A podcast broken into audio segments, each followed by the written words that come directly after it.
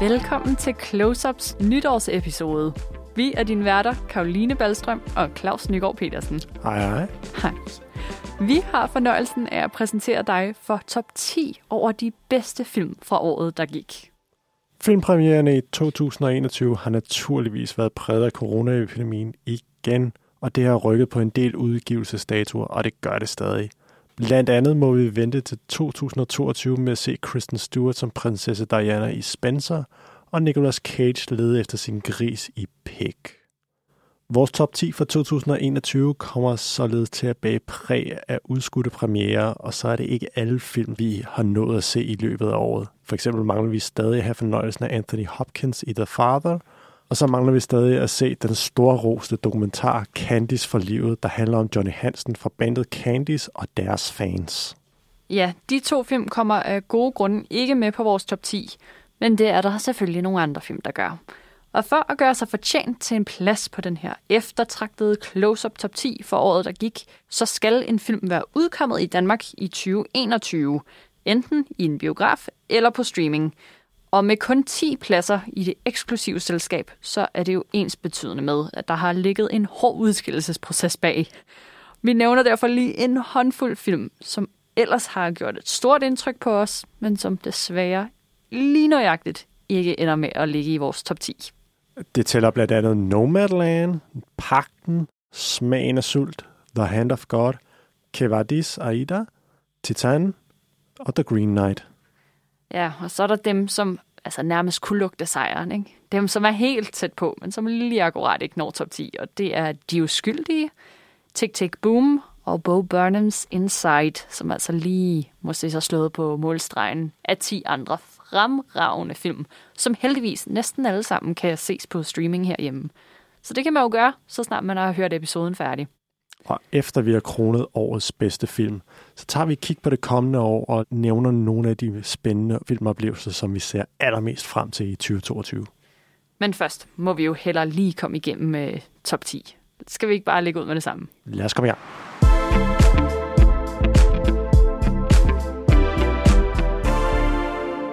Og som med alle top 10 lister, så starter vi fra bunden af, og det er virkelig en bundskraber, vi lægger ud med, synes jeg i hvert fald. nu synes jeg lige, at du skal huske, at det her er en fælles indsats, Claus. Ja. Du er gået med til, at Dune, Denis Villeneuve's kæmpe sci-fi drama, en opera, kan man jo nærmest kalde det, ikke? at den har fået lov til at få en rigtig flot 10. plads.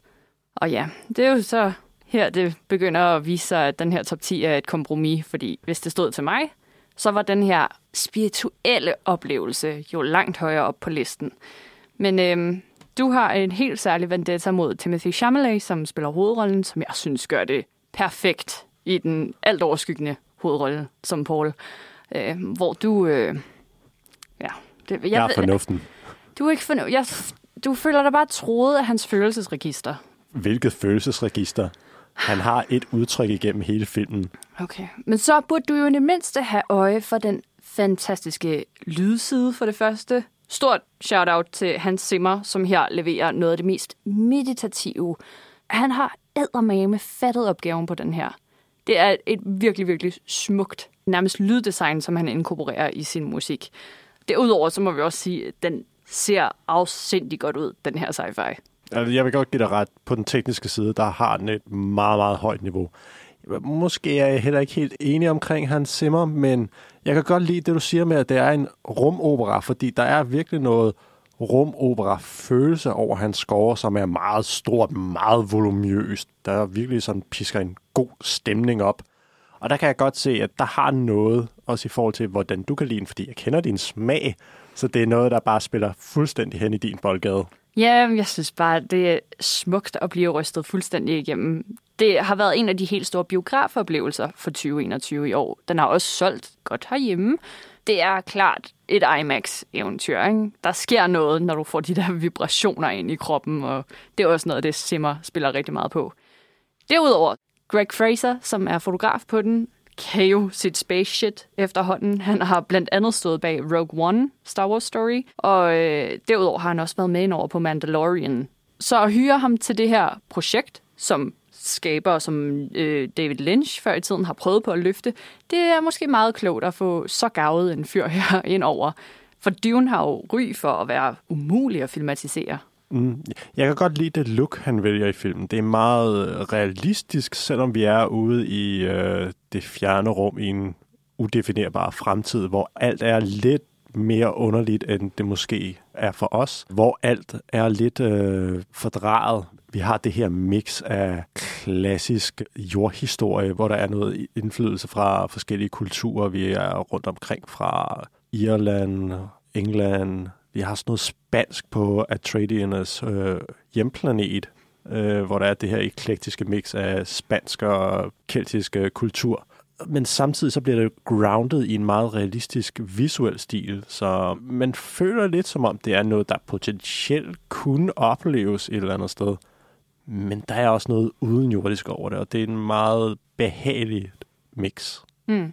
Det er en sindssyg lang film. Men det var en, sådan en oplevelse, hvor man bare bliver lullet hen, og hvor jeg nærmest følte, at min krop gik i sådan et psykokoma, selvom den var to og en halv time, så kunne jeg være blevet siddende. Jeg, jeg, jeg ved, jeg kan simpelthen ikke beskrive, hvad der skete for mig. Jeg har hørt andre også fortælle om en lignende oplevelse, men man bare synker ned i det. Altså, du er på det her sandblæste område, og du bliver bare en del af det hele. Den, den var så til at føle på, at det var spirituelt for mig at opleve Dune på den store skærm på den måde. Mm. Og jeg, og jeg synes, selvom folk kritiserer længden på den, så synes jeg, den kræver en længde, for at du virkelig synker ned på den måde. Og det er ikke bare noget, jeg kan opnå så let ved at sidde derhjemme og se den på fjernsynet. Selvfølgelig kan man nu opleve den på HBO Max, men for fanden altså. Jeg tror, at øh, jeg venter med at se den igen, til den bliver genudsendt i en biograf lige op til, at Dune del 2 udkommer. Den er jo ikke blevet skudt endnu, men øh, Denis Villeneuve og resten af hans cast har jo alle sammen fået det grønne lys til at fortsætte deres eventyr. Fra en kæmpestor til en anden rimelig poppet film. The Suicide Squad, eller Suicide Squad 2, instrueret af James Gunn. En superheltefilm. Claus, det er dig, der har valgt det her. For det til at lyde, som om det kun er mig, der har haft et godt forhold til den her film. Du kunne også godt lide den. Bare jeg indrøm det. Ja, okay, jeg kunne også godt lide den. Ja. Hvorfor er uh, The Suicide Squad på en 9. plads? Fordi der ikke var plads længere op ad ranglisten, og fordi det er suverænt årets bedste øh, superheltefilm. Den ultimative blockbusterfilm i 2021. Et år, som jeg synes har været virkelig fattigt på gode blockbuster-oplevelser. Nu har vi har lige haft fat i Dune, som også er en af de her blockbuster, men jeg synes, at The Suicide Squad, den tager lige et niveau højere. Og det er vigtigt, at man siger The Suicide Squad, fordi hvis man bare siger Suicide Squad, så kommer man til at nævne titlen på den ganske vist Oscar-vindende miserable film for et par år siden. Det var ganske vist for hård makeup, men det er stadig en Oscar, så den har en accolade hængende på sig. Ja. Ja, men øjet for detalje er jo heller ikke rådet i anden ombæring. Det er jo en helt vildt flot superheltefilm, det her, og kostymerne sidder også lige i skabet. Det er lige godt også en omgang eklektiske skabninger, der er med, så øh, at de skal have et individuelt look, er jo et selvfølge. For dem, som ikke ved, hvad præmissen for Suicide Squad er, så er det, at vi har det her lyssky government program ledet af Amanda Waller, smukt spillet af Viola Davis, der gentager rollen fra den forrige film, hvor hun samler en masse superskurke, som er blevet fængslet. De får mulighed for at komme ud af fængslet, hvis de tager på de her selvmordsmissioner. Så kan de få hugget lidt af deres fængselsstraf, og hvis de dør, så er det bare ærgerligt. og dør, det gør de jo for et godt ord. Men øh, ja, ja. En, vi helst dog ikke ser øh, afgå ved døden, er jo Margot Robbie, der genoplever sin rolle som Harley Quinn. Og det er jo en markant anderledes Harley Quinn i forhold til den første film, som jo mildest talt havde et lidt uh, hårdt male gaze på den ikoniske figur. Nu er hun blevet meget mere rundet, også i kraft af den forrige film, hvor Margot Robbie og Harley Quinn var i fokus, nemlig Birds of Prey, Ja, hun har ligesom fuldendt sin rejse. Hun øh, starter som en øh, nærmest undertrykt kvinde i Suicide Squad, og i Birds of Prey, der slår hun op med Joker og prøver ligesom at tage sig selv lidt tilbage. Det er også en helt film dedikeret til netop den rejse. Men i The Suicide Squad, der sparker hun virkelig røv og giver igen til alt det, der har undertrykt hende gennem tiden. Så hvis man ser de tre film kombineret, kan man jo rent faktisk godt bruge Suicide Squad til noget, bare for at se Margot Robbie udfolde sig til den gud inde hun er. Der er Harley Quinn Trilogy. ja. Det er jo øh, ikke bare noget, der lige sker, at sådan en superheltefilm, den sidder lige i skabet. Nej. Uh, hvis man kender en gut, der hedder James Gunn, som har instrueret de her små film Guardians of the Galaxy, så har man en idé om, hvad det er for en kombination af humor, ekstrem rørende scener, og så fuldstændig overdrevet action, der er grinagtig, men også makaber på samme tid. Og det er den her kombination, som han bibringer til The Suicide Squad.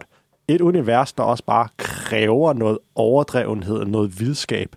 Altså, det, vi taler om en film, hvor en af hovedskurkene er en kæmpe rumsøstjerne. Altså ja, det er helt klart også en af de sjoveste film fra 2021. Og hvis man vil have fornøjelsen af den derhjemme, så kan man se den på HBO Max, Viaplay eller Blockbuster. Og på en 8. plads, der finder vi en af sidste års absolut største lydtekniske præstationer, hvis man må koge ned så groft. Ja, det er Sound of Metal med Riz Ahmed i hovedrollen som Ruben Stone, en trommeslager, heavy metal trommeslager, må vi heller lige. Det er meget vigtigt. som langsomt mister sin hørelse, og i løbet af Sound of Metal bliver komplet døv. Det er virkelig en lydoplevelse, der batter. Helt klart en film, hvor man næsten ikke behøver at se den, men man skal høre den, fordi den er så meget inde i sin hovedkarakter. Så i takt med, at han mister hørelsen, så bliver det på smukkeste vis formidlet igennem lyden, hvordan hele omverdenen begynder at få en meget skænger, nærmest skærende klang, indtil det pludselig begynder at komme den her stillhed. Det er virkelig en skræmmende rejse, især også fordi han selvfølgelig reagerer så voldsomt, den her trommeslager, som ikke bare mister øh, sit band, som han er del af, men også den kæreste, han har, som er sangerinde i bandet. Alt går galt for ham, og den rejse, han kommer på, når han bliver nødt til at blive integreret i et døvesamfund og lære tegnsprog, er virkelig rystende. Det er også en film, som har et dansk islet, nemlig Mikkel E.G. Nielsen, som i foråret 2021 vandt en Oscar for bedste klipning af en film det var vi mange, der var glade for. Ja, i Danmark! ja. Derudover så øh, vandt Sound of Metal selvfølgelig også for bedste lyd. Og det kunne man nok godt have set komme. Mm. Så anbefaling herfra, det er, når du ser den i hjemmebiografen, så sørg for at skrue godt op, og helst på et øh, setup, som er lidt mere end tv'ets to højtalere. Og hvis man nu har lyst til at se den, efter vi sådan har råbt øh, højt nok om, hvor god lyden har, så kan man se den på Amazon Prime, man kan se den på Viaplay, eller man kan se den på Blockbuster. Men man skal måske lige sådan overveje, hvad man skal lave resten af dagen bagefter, fordi Rizak Med, som også blev også nomineret, leverer altså her en præstation, som er så rystende, at det ødelægger hele resten af din dag. Jeg lægger mig fladt ned og siger, at jeg var et vrag bagefter det her. Det er ikke sjovt at, at skulle lave noget, efter man har set Sound of Metal. Han blev fortjent Oscar-nomineret for sin præstation, for det er virkelig en af de her rejser, som gør ondt helt inde i sættet. Vi møder ham jo i starten, hvor alt er perfekt. Han har sit lille tomandsbane sammen med kæresten, og de turnerer USA rundt og spiller noget øh, heavy metal. Hvorvidt det er godt, det ved jeg ikke helt, men de spiller i hvert fald for livet løs og har bare det fede liv. Og så den følelsesmæssige, det rute, han kommer ud på, det er en hård rejse, fordi vi kommer igennem alle sovstadierne. Vi kommer ud i benægtelse, vrede, og der er meget, meget lang vej hen til en accept. Om hvorvidt den overhovedet kommer, det er virkelig op til debat undervejs. En anden person, vi også skal give en god portion øh, credit til i forbindelse med den her film, det er Paul Racy, der blev Oscar nomineret for bedste mandlige birolle.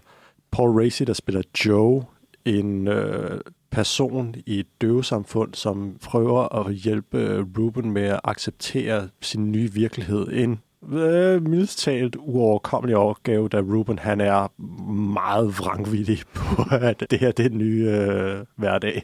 Mm.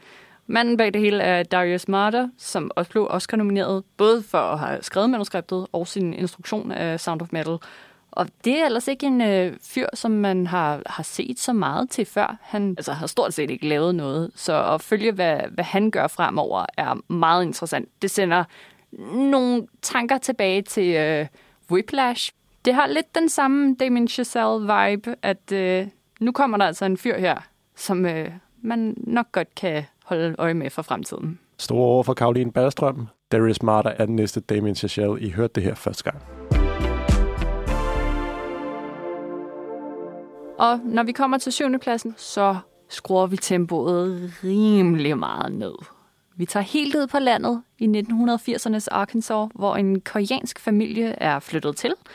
De har besluttet sig for at starte et lille landbrug, og ude i baghaven, nede ved en hemmelig å, som kun barnebarnet og mormoren kender, der gror der en helt særlig plante, som hedder Minery. Og det er også titlen på filmen, som blev grueligt også nomineret i foråret 2021. Grueligt? Ja, det gik godt. Nå, som øh, noget gror. Ah, nu er jeg med. Ah, der var der skarp. Jeg tænkte sådan, grueligt? Hvad? Nej. Nå, nu er jeg med. Nej. Ja, lige Isaac Chung's Minari. En film, som jeg i lang tid kaldte Minari, som er meget forkert udtalt. Ja, for det er altså en gammel koreansk rod, som man øh, kan bruge til alt muligt. det, der er det særlige ved den her film, det er netop det, du siger med, at den er meget langsom. Vi følger den her familie, der er flyttet fra Kalifornien, hvor de sådan har et okay etableret liv, og så ud i nærmest midten af ingenting. Altså, det, de bor på en mark i en øh, meget stor trailer, fordi faren han har en idé om, at nu kan han blive farmer herude og tjene nogle penge på den her måde til at brødføde sin familie. Det, ja, det er med varierende succes. Samtidig med, at øh, faren, spillet af Steven Jung, kæmper en øh, ægteskabskamp med sin kone, som er forholdsvis presset over situationen, så skal den her lille familie, som består af far og mor, to børn og bedstemor, integreres i det her Arkansas-miljø, blandt andet igennem nogle, nogle meget, meget voldsomt morsomme sekvenser i den lokale kirke, hvor de her ekstremt hvide beboere i den lille by, de kommer til, øh, sender dem nogle lange, skæve blikke. Der er rigeligt at deal med, og den er enormt realistisk. Ja, det er nok muligvis den, en af de mest realistiske film, vi har her på listen. Det er som sagt meget langsomt. Vi får udførligt vist, hvordan man skal plante afgrøder på en mark, hvordan man skal pløje den, hvordan man skal gøre det helt klart, hvordan man sætter et vandingssystem ud. Så jeg føler mig rimelig godt rustet til nu at starte mit eget landbrug.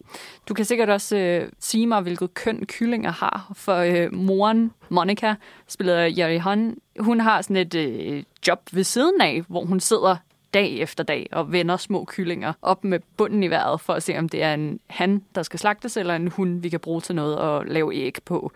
Øh, det lyder trivielt, men det er det ikke. Særligt nok også, fordi de er så afsindigt karismatiske, de øh, skuespillere, som er samlet her. Særligt den storbandende bedstemor. En oplevelse i sig selv. Yu Jong-jun, der vandt øh, Oscar for bedste kvindelige birolle. Fantastisk præstation. Det er netop det, du siger med, at hun er storbandende. Hun er en øh, bedstemor, der ikke kan lave mad, men elsker pro wrestling, så når hun bliver sat til at passe børnene derhjemme, mens forældrene er på arbejde, så sidder hun og ser wrestling, og så laver de noget mad ude i køkkenet. Det er virkelig en omfattende fortælling, der viser det her armod og håbet, der følger med, når du river hele din familie op med rodet og må satse på det bedste. Det går selvfølgelig ikke helt så glat, som man kunne ønske sig, men uden lidt udfordring, ingen film. Også en meget sanselig film, må vi sige. Altså, der er en visuel side, hvor de frodige marker, åen, den her rod minery, det er virkelig noget, der popper, men også lyden og musikken især. Altså, du har jo snakket med komponisten på filmen. Ja, Emil Mosseri, som også var også nomineret, fik jeg en snak med i efteråret, og han har også fortalt meget om, hvordan han gravede enormt dybt i sin egen familiefortælling, når han skulle skrive musikken til det her, hvordan hver ligesom har et tema, og når de interagerer, hvordan deres temaer blander sammen. Øh, og særligt også i konfliktsituationer, hvordan det hele så spiller sammen, og alles temaer kommer på tværs af hinanden, og det bliver noget værre råd, men på en meget fin og gennemtænkt måde. på en måde et meget klassisk familiedrama, men måden, det bliver fremført på, det er virkelig høj klasse. Både foran kameraet, men også det arbejde, der er ligget bagved, hvor lige Isaac Jung jo blev belønnet for bedste manuskript til Oscar-uddelingen. Man kan virkelig fornemme håndværket, som er baseret meget på nogle af hans egne oplevelser. Hvis man nu er blevet hugt på at se den her, så er det Grand Hjemmebio, det er Viaplay eller Blockbuster, man kan se Minari på. På 6. pladsen finder vi en film, som vi for nylig har haft øh, fornøjelsen af, nemlig Netflix's The Power of the Dog. Med Benedict Cumberbatch i den alt overskyggende hovedrolle som den her ranch-ejer, der i 1925'ernes Montana sammen med sin bror driver en ranch. Og det går jo ellers rimelig meget som smurt, indtil Benedict Cumberbatches bror, spillet af Jesse Plemons, bliver forelsket i Kirsten Dunst, som spiller kroejeren Rose. Og Rose har en søn, og den her søn skulle nok aldrig være kommet ind i Benedict Cumberbatches liv, hvis det stod til ham selv. For med sønnen her begynder Benedict Cumberbatches ellers ekstremt macho mand langsomt og smuldre. Det er en, en meget svær film at tale om, uden at spoile noget, og, og der er så meget, der alligevel heller ikke bliver sagt, at øh, det er nok en film, hvor hvis man ser den sammen med nogen, så falder tiøren på forskellige tidspunkter for publikum. Det er en meget underholdende ting at opleve. Det er virkelig nuanceret, hvad Jane Campion, som er instruktør og forfatter på den her, har stablet på benene. Filmen er baseret på en klassiker, en bog fra 1960'erne, som er ikonisk, når vi taler om western cowboy-eventyr i opløsning. Ja, altså forfatteren af Brokeback Mountain har blandt andet krediteret Thomas Savages bog som være direkte inspirationskilde til hendes bog om, øh, ja, det, det er der, man skal passe på, hvad man siger nu, fordi så kommer vi lidt hen i spoilerområdet, og den er stadig så ny, så jeg synes, vi skal holde de vigtigste oplysninger tilbage. Må jeg komme med en vigtig oplysning så? Ja, gerne. Benedict Cumberbatch fortjener alt, hvad der kan komme i hans retning efter det her. Ja, du synes Benedict Cumberbatch, han er frontrunneren til Oscar på den her præcision. Ja, det må jeg nok sige.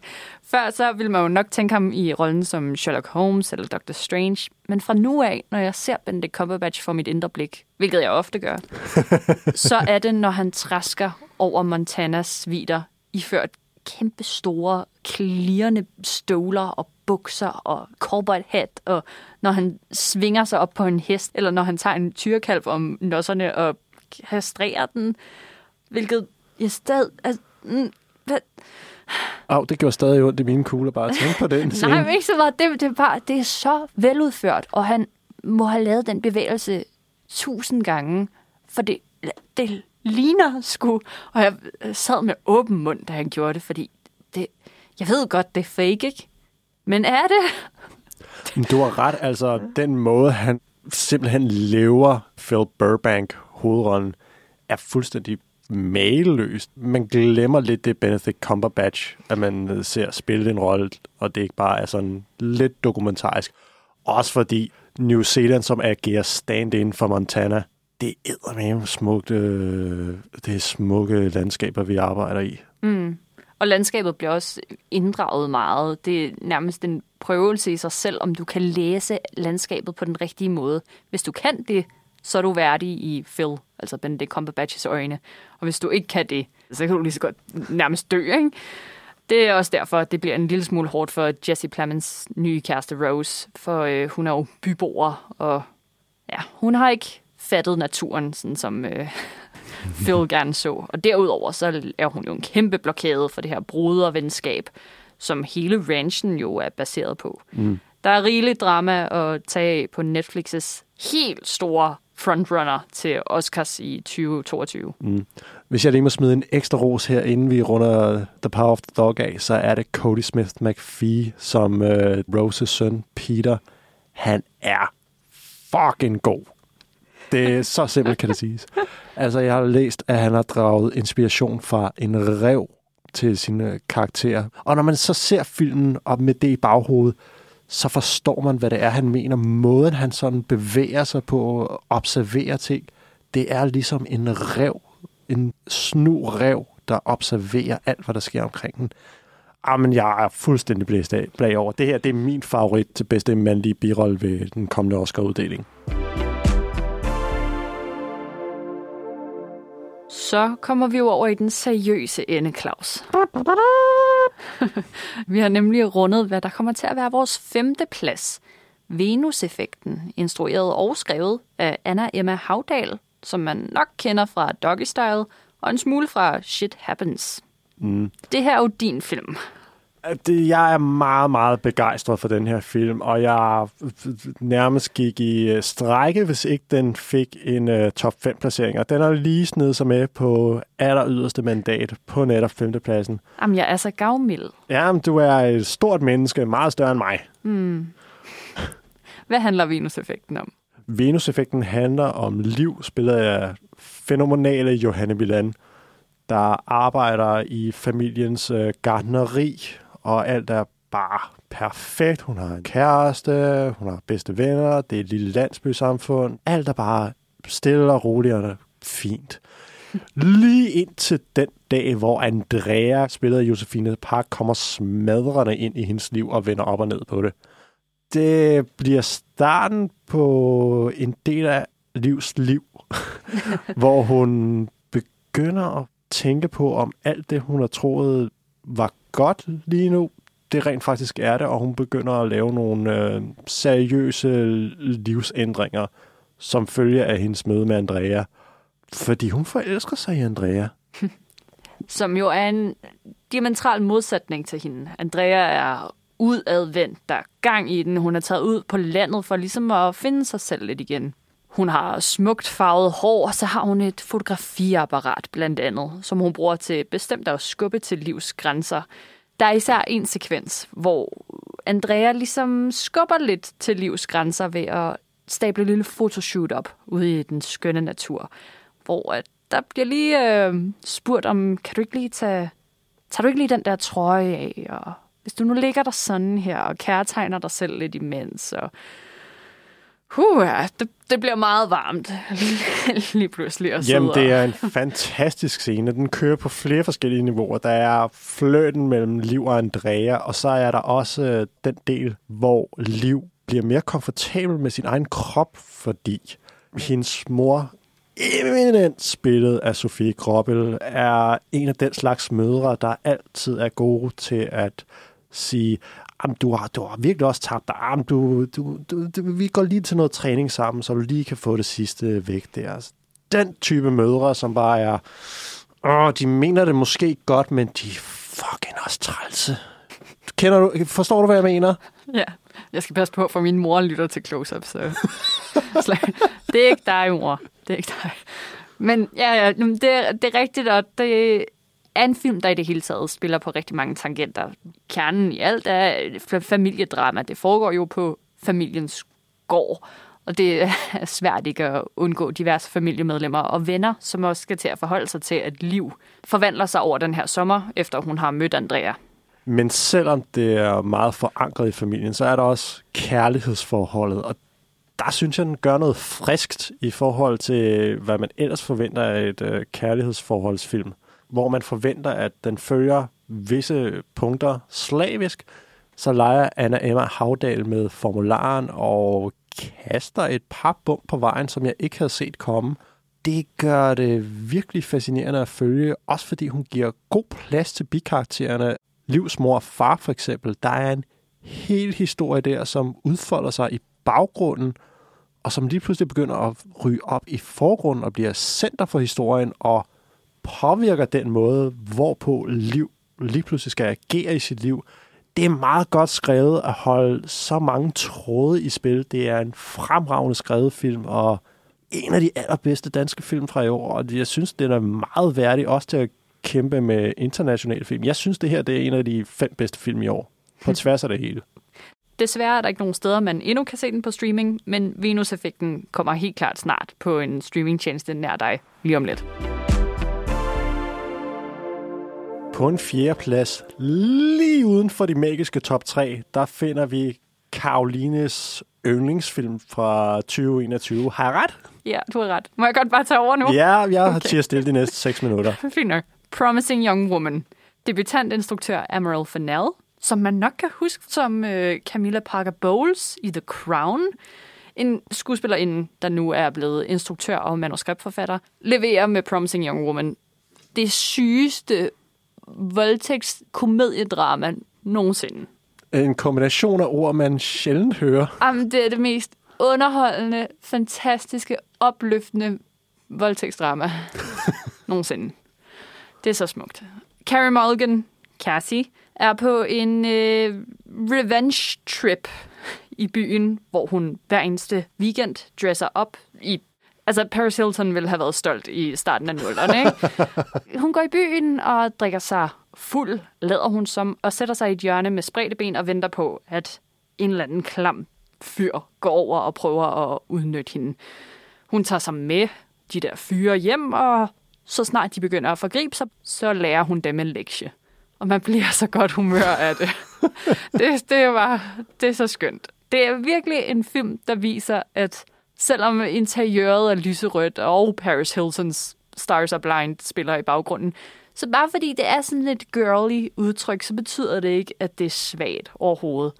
Du kan godt synes om pink og være fucking cool. Det er sådan en, hvor du tager virkelig din kvindelighed tilbage, og du kan se ud og gøre præcis, hvad du vil. Fordi det retfærdiggør ikke, at andre opfører sig dårligt. Du kan være, hvad du vil. Ej, man bliver så glad, ikke? Om du smiler oh. over hele ansigtet nu, og jeg har sjældent set dig så glad, som når talen falder på Promising Young Woman. Ja. Yeah.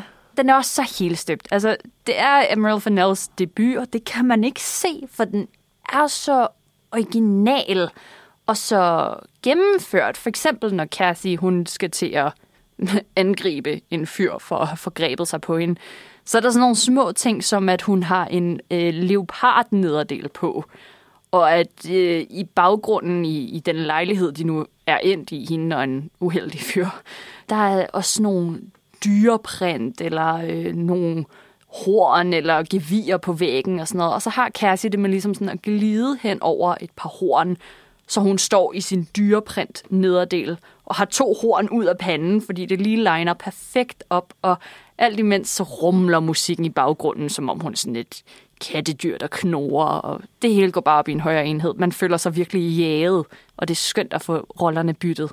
At kvinderne er ikke længere dem på flugt.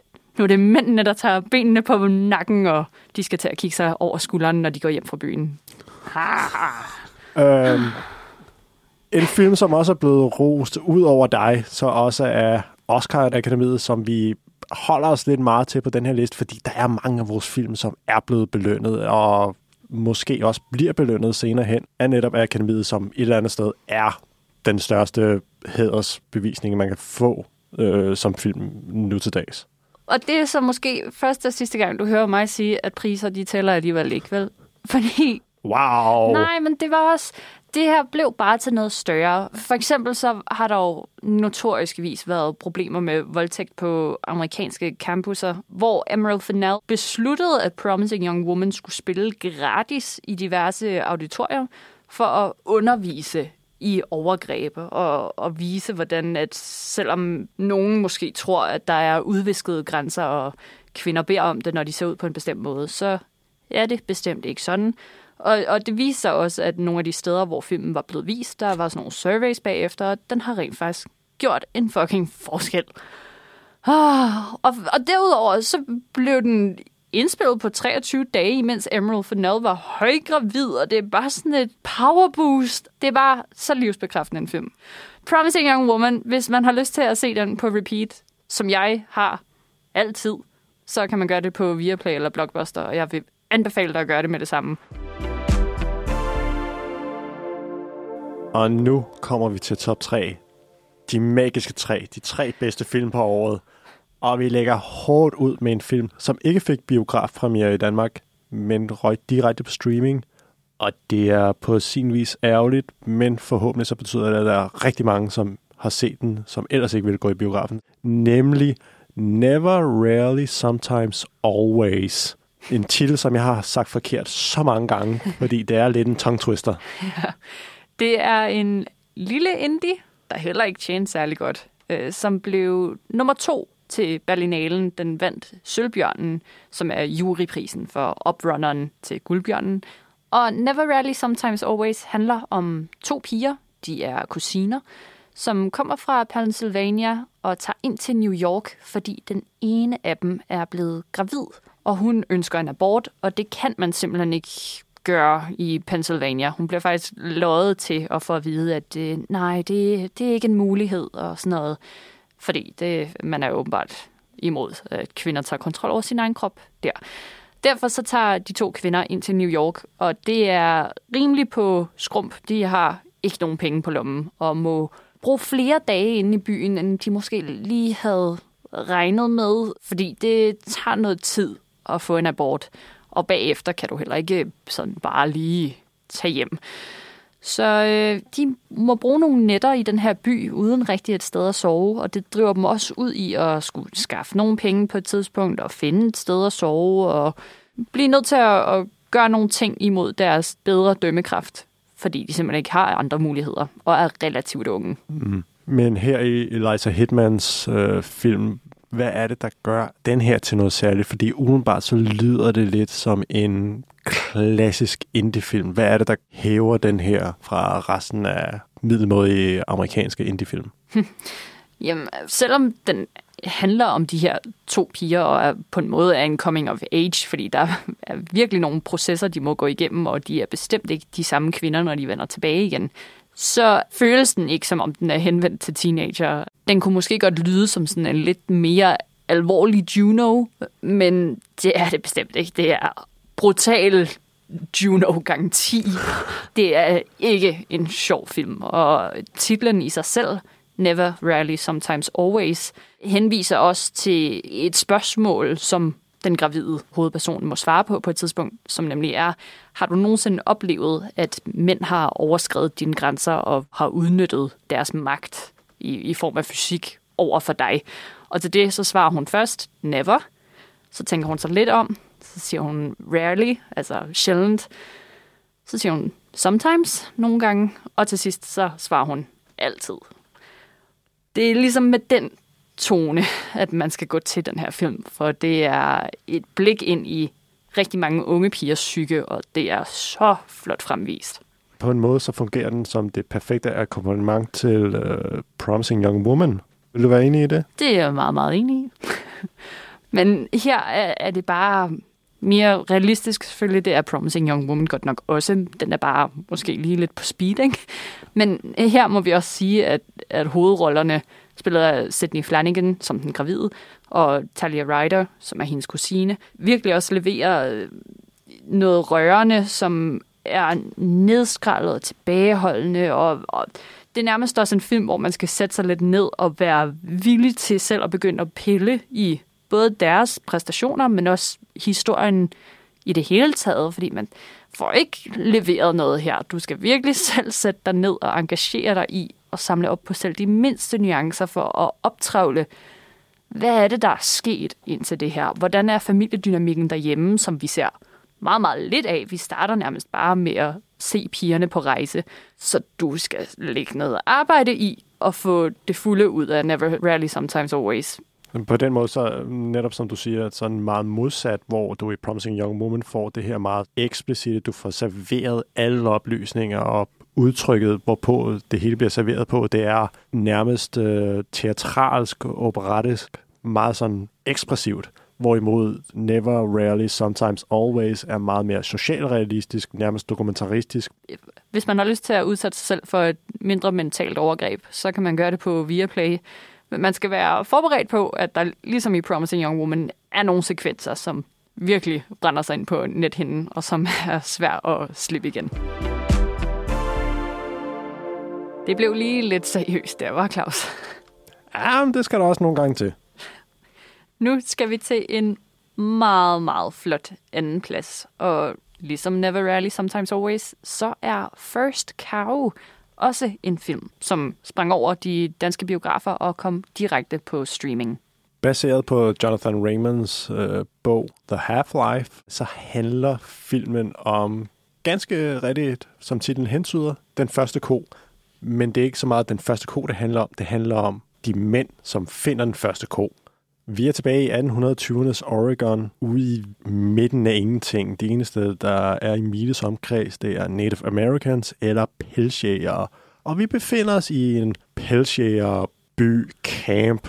Meget, meget øh, primitivt og rustikt, hvor vi følger kokken Cookie og den kinesiske emigrant King Lu, som finder sammen i et partnerskab, der er baseret på, at de laver en slags brødkager til alle de andre i øh, bygden.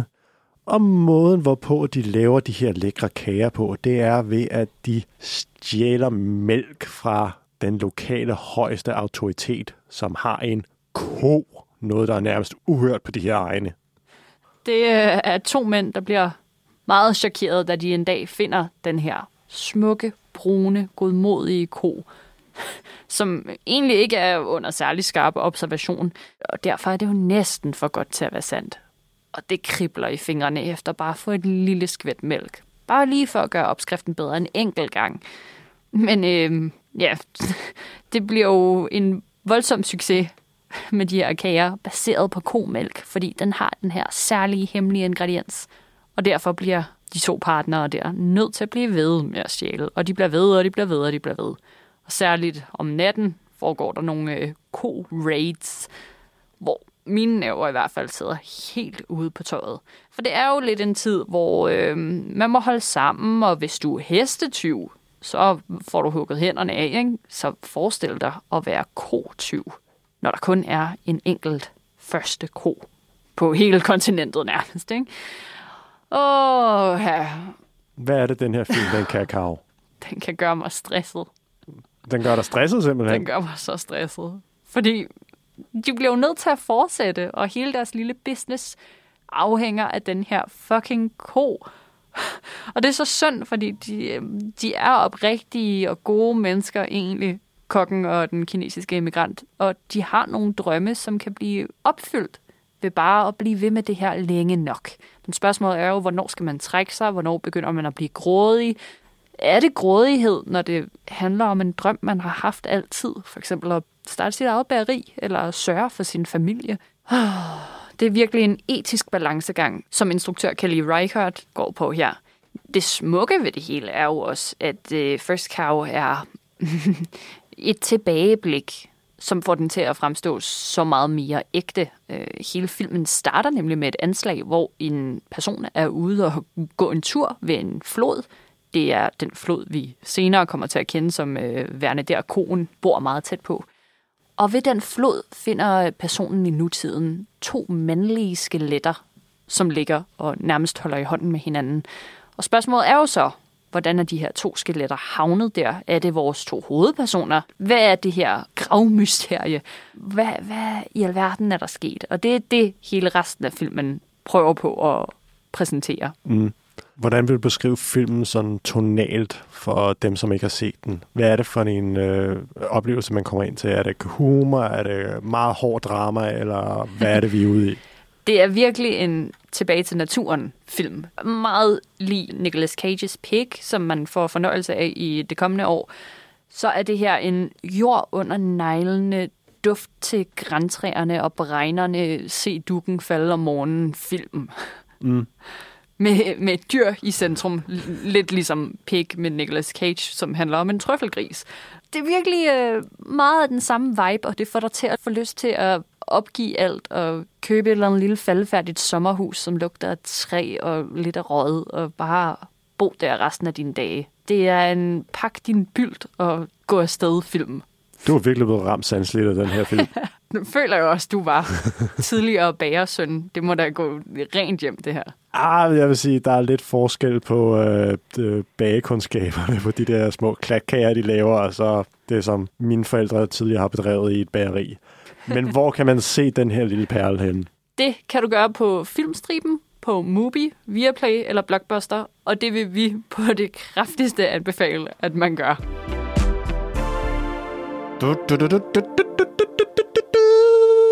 Og det var så trommevivlen, som i stedet blev en fanfare for vores nummer et, nemlig danske dokumentaranimation Flugt. Eller Flee, som man kalder den på engelsk. Og det kan blive ganske relevant, fordi den er jo allerede stor indstillet til Oscars i den kommende sæson.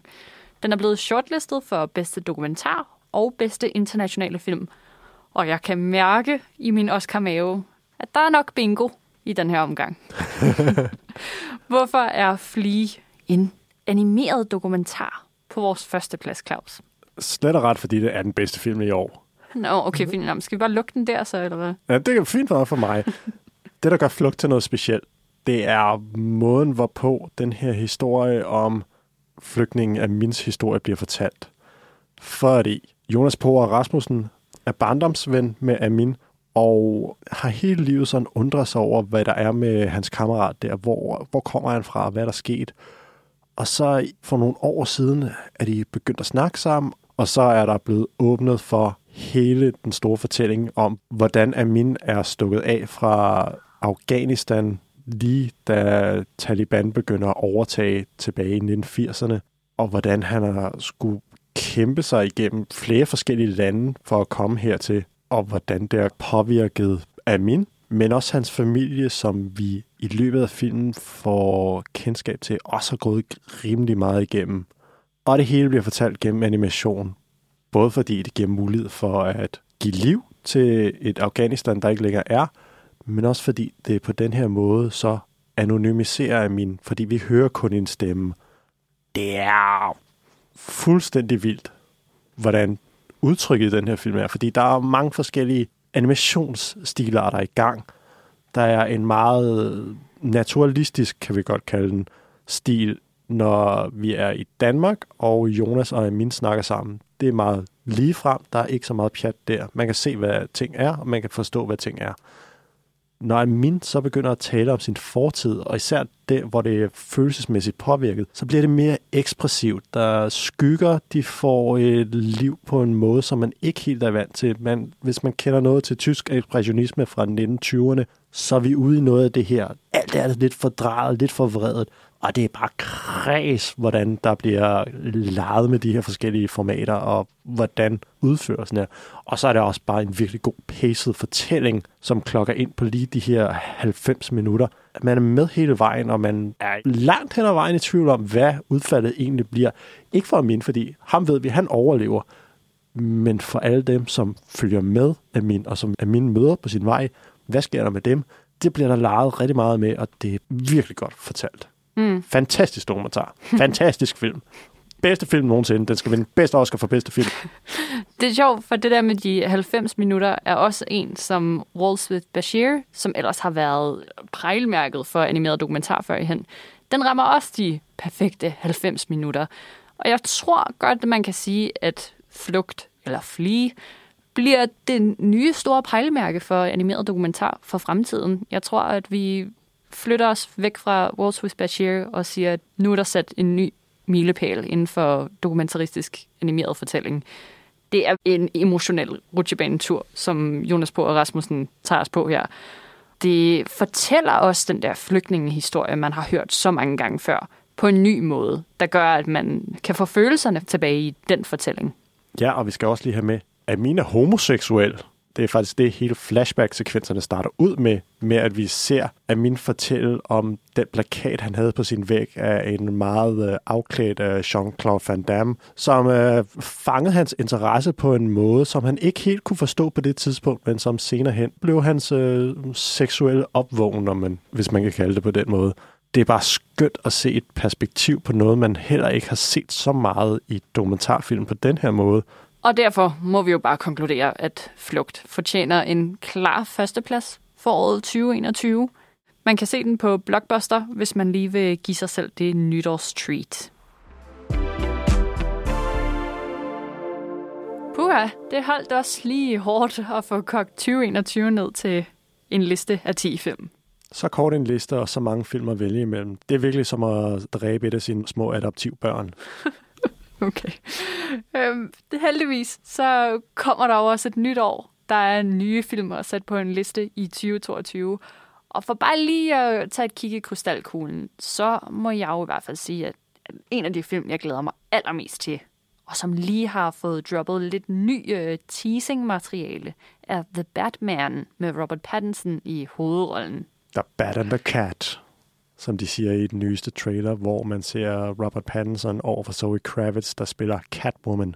Jamen, det bliver spændende. Der er mange spændende skuespillere med. Udover de to, vi allerede nævnte, så er der Paul Dano som en meget morderisk Riddler, og så er der Colin Farrell, der er gemt under mange lag af makeup som The Penguin. Det bliver, det bliver interessant at se, hvad det hele må ud i.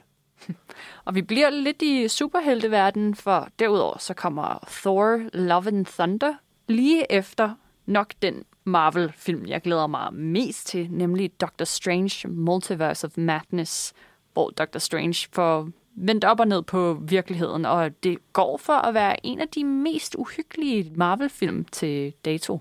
Uh, det lyder meget, meget spændende. Sam Raimi, instruktøren på Multiverse of Madness, er jo en af mine yndlingsinstruktører, og hvis vi bliver i det lidt uhyggelige segment, så glæder jeg mig rigtig meget til Christian Taftrups gæsterne, som skulle sætte en ny standard for, hvordan dansk gyserfilm skal være, og så glæder jeg mig rigtig meget til The Black Phone, hvor Ethan Hawke spiller en fuldstændig rablende, vanvittig morder fra netop instruktøren af den allerførste Doctor Strange-film. Jamen, de der gyser, det er, jeg tror måske, du kan få dem for dig selv. Yes! Det er jeg så glad for. Derudover så har vi også Joaquin Phoenix i Come On, Come On, en film, du allerede har set, hvilket jeg er meget misundelig på, Claus. Det bliver en fantastisk oplevelse at se Joaquin Phoenix som en øh, omrejsende podcaster, der interviewer forskellige små børn, samtidig med, at han skal passe sin egen nevø.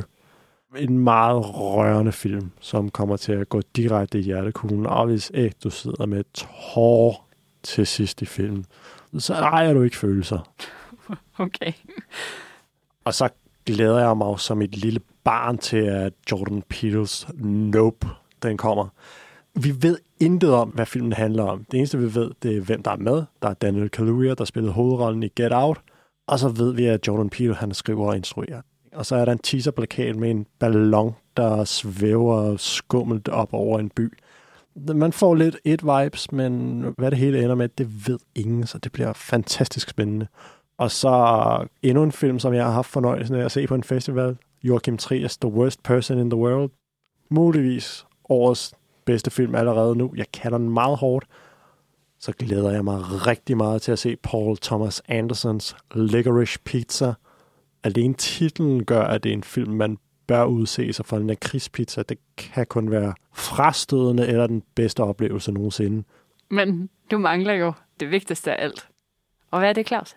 Ja, det er et godt spørgsmål. Jeg ved ikke, hvad det er. Hvad har jeg glemt? Det er, at øh, i midten af juni, der er det min fødselsdag. og det er det på rigtig mange måder. Oh. Det er på rigtig mange måder, Ej. er det min fødselsdag i midten af juni. For det første er jeg fødselsdag. Og for undskyld, det andet, undskyld, undskyld. Jamen, det gør ikke noget. For det andet, så udkommer Jurassic World Dominion Jurassic World 3 i midten af juni. Jeg kan blive helt emotional, bare jeg står og snakker om det her lige nu. Fordi de har løftet sløret for et nyt creature. The Atrociraptor. De har det jo med forfærdeligt nok i de her nye Jurassic World-film at, at udgive et nyt genmodificeret monster i hver af dem. Og det kan de jo lige så godt blive ved med nu, når de er så godt i gang. Det, det gør ikke noget for mig. Flere klør, flere tænder. Det er så fint. 2022 kan ikke gå galt. Right? Jeg føler, vi har sagt det her før. det skal nok gå alt sammen. Jeg glæder mig så sindssygt meget. Både til at biograferne åbner, men også at snuppe nogle gode, store oplevelser på streaming. Det gør jeg også. Vi ses i nye år, Karoline. Godt nytår!